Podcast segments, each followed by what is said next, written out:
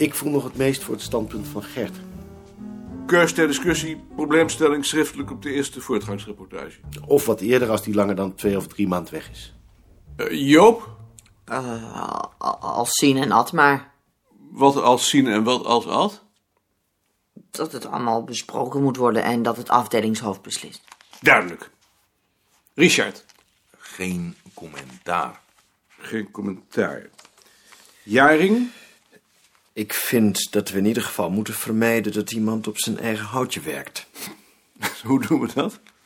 In een vergadering als deze. Goed, ik vat samen. Een meerderheid, Tjitske, Gert, Sien, Eve, Joop en Jaring... zijn voor een bespreking van de keus van het onderwerp in de afdeling.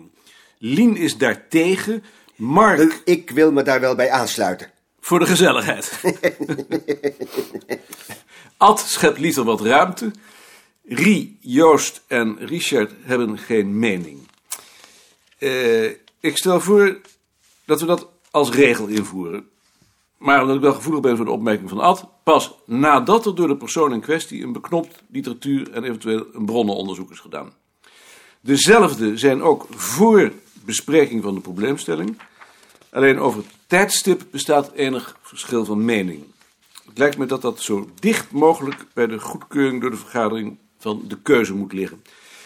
En wat de status van de vergadering betreft, ik voel het meest voor het voorstel van Mark, dat, als ik het goed begrepen heb, in ieder geval gesteund wordt door Lien, Ad en Joop.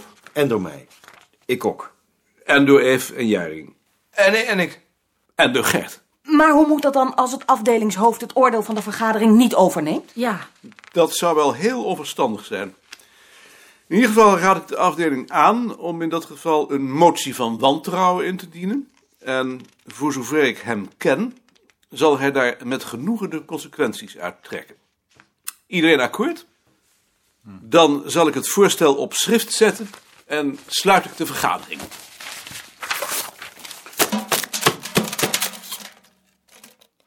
Hoe voor de vergadering? Lien?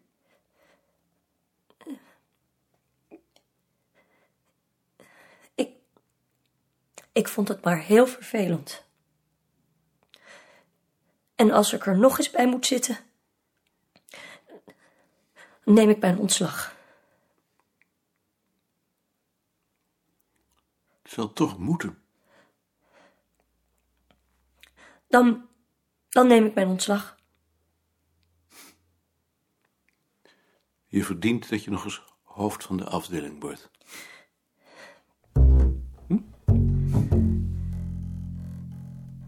Ben jij tevreden? Ja, jij niet? Ik had het gevoel dat ik op eieren liep. Ja, had ze behoorlijk in de hand. Behalve Rie dan toch. Dat is een gevaarlijke dame. Daar kun je nog een hoop glazen mee krijgen. Het is Lien. Lien. Zie je wel dat het voor jou is? Lien. Je bent zeker boos op me. Boos? Waarom zou ik boos op je zijn? Omdat ik zo onaardig was na de vergadering.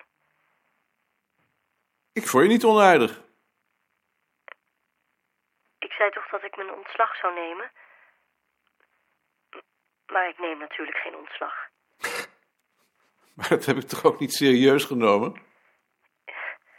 Ik vind het echt wel prettig op het bureau. Ik vind alleen zulke zo verschrikkelijk.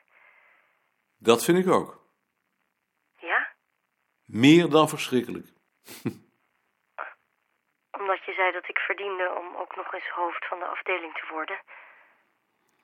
Omdat je nu eenmaal gedoemd bent om met anderen samen te werken. Ja, En dat moet je leren. maar dat, dat vind ik helemaal niet leuk, dat ik dat moet leren. Nee, vind ik ook niet leuk. Maar er is geen andere mogelijkheid. Nee, In ieder geval ben ik niet boos.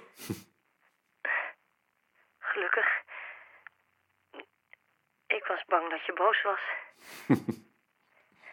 En nu dus niet meer? Nee.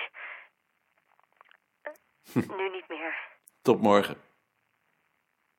Tot morgen. Lien was bang dat ik boos was. Waarom? Omdat ik gezegd heb dat ze verdiende dat ze nog eens hoofd van de afdeling werd. En dat zei ik weer omdat zij zei dat ze de vergadering zo verschrikkelijk vond. En eh, dat ze ontslag nam als ze er nog eens bij moest zitten. Heel ingewikkeld. Het lijkt me ook verschrikkelijk. Het is ook verschrikkelijk. Maar je hebt geen keus.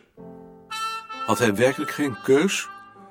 Of was het zijn overmatig vermogen om met anderen rekening te houden, compromissen te sluiten, te sussen, in plaats van stomweg, plat egoïstisch zijn eigen belang te volgen? Hij hoefde daar niet lang over na te denken. Als dat de keus was, was de weg naar het geluk niet voor hem ontsloten.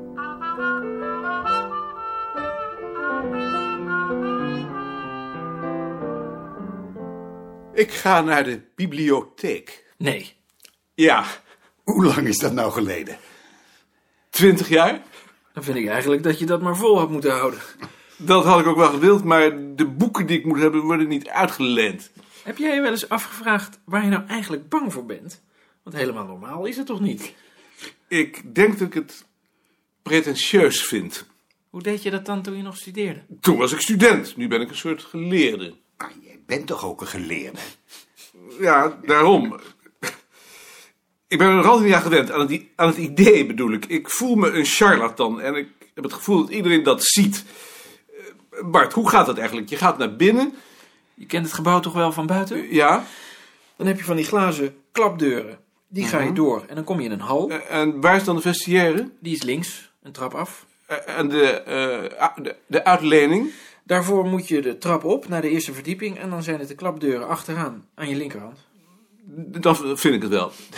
Dank je. Sterkte. Ja. Dank je.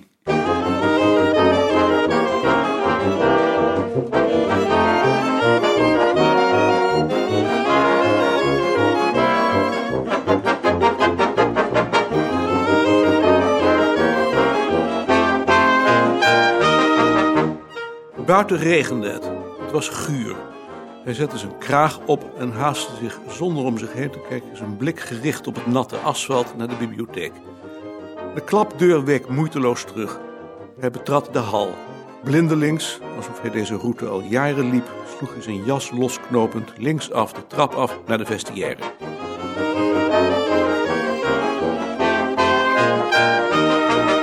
Daar wachtte hem een verrassing. Behalve een balie, zoals die er in de oude bibliotheek ook was geweest, was er een batterij grijze metalen kastjes. Even aarzelde hij, toen haalde hij gejaagd, alsof hij iets deed dat niet in de haak was, zijn papieren uit zijn plastic tas, propte de tas in zijn jaszak en legde zijn jas over de balie. Het duurde even voor de juffrouw die achterin zat te haken haar werkje weglegde en naar hem toe kwam.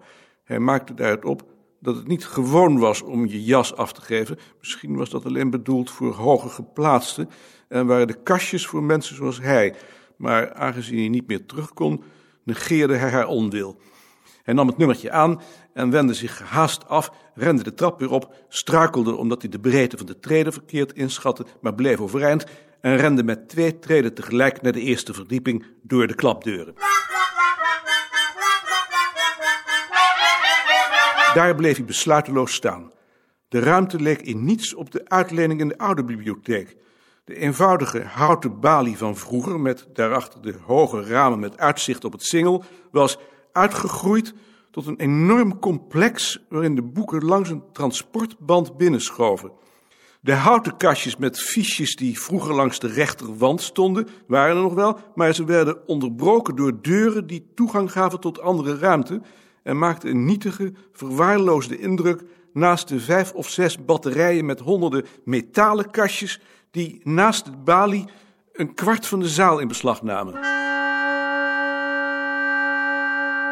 Hij vermande zich, liep naar de kastjes langs de muur, trok een bak uit, zag dat het de tijdschriftencatalogus was, schoof de bak weer terug, draaide zich abrupt om en liep een willekeurig gangpad tussen twee kasten met metalen bakken in. Tot aan zijn hoofd beschermd achter een borstwering van bakjes, herwon hij enigszins zijn kalmte. Er waren meer mensen in de bakken bezig En in de ruimte daarachter was het een geroezemoes en geloop van vooral studenten, waardoor hij voor zijn gevoel nauwelijks opviel. Hij vond een stapeltje bibliotheekfiches, zocht nog altijd wat gejaagd en zonder overleg de titels van de boeken die hij wilde inzien, noteerde de nummers, waagde zich weer uit de beschutting en legde het stapeltje op goed geluk in een bak op de hoek van de balie waarop in stond. Achter de balie waren twee mannen bezig. Een derde voerde kleine stapels boeken aan, die aan het eind van de ruimte door een gat in de wand binnenrolden. Op enige afstand van de balie stonden en zaten een twintigtal mensen te wachten. Na enige aarzeling stelde hij zich in hun buurt op naast een pilaar. De mannen achter de balie riepen namen af door een microfoon, schoven de boeken opzij als er geen reactie kwam en riepen een nieuwe naam. De groep wachtende slonk en groeide weer aan. Terwijl hij bewegingloos de bewegingen volgde, las hij uit zijn ooghoeken alle informatie die overal op borden was aangebracht, tot hij met een schok in een stapeltje in leer gebonden boeken dat over de transportband de ruimte binnengleed, zijn boeken vermoedde. Hij volgde ze gespannen op hun weg naar de balie. Deed een stap naar voren, terwijl de man achter de balie de stapel naar zich toe trok, niet helemaal zeker of hij daar goed aan deed, en wachtte op het omroepen van zijn naam. De man, een oudere man van zijn leeftijd, nam een paar fiches uit het bovenste boek en keek op. Meneer Koning. Deze twee krijgt u in de handschriftenkamer. Dat is boven.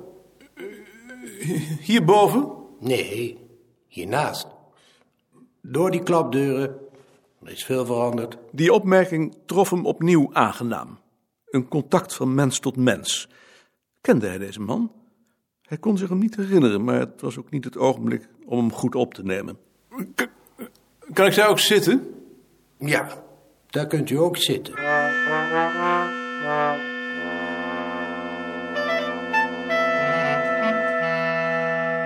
Met zijn stapeltje boeken onder zijn arm ging hij de klapdeur door. De deur sloeg tegen zijn arm omdat hij er te gehaast wilde doorschuiven. Aan het eind van een gang vond hij naast een rode rondgemetselde wenteltrap een deur met het bord studentenboekerij. Achter een balie zat een meisje in een rode jurk. Wilt u die inzien?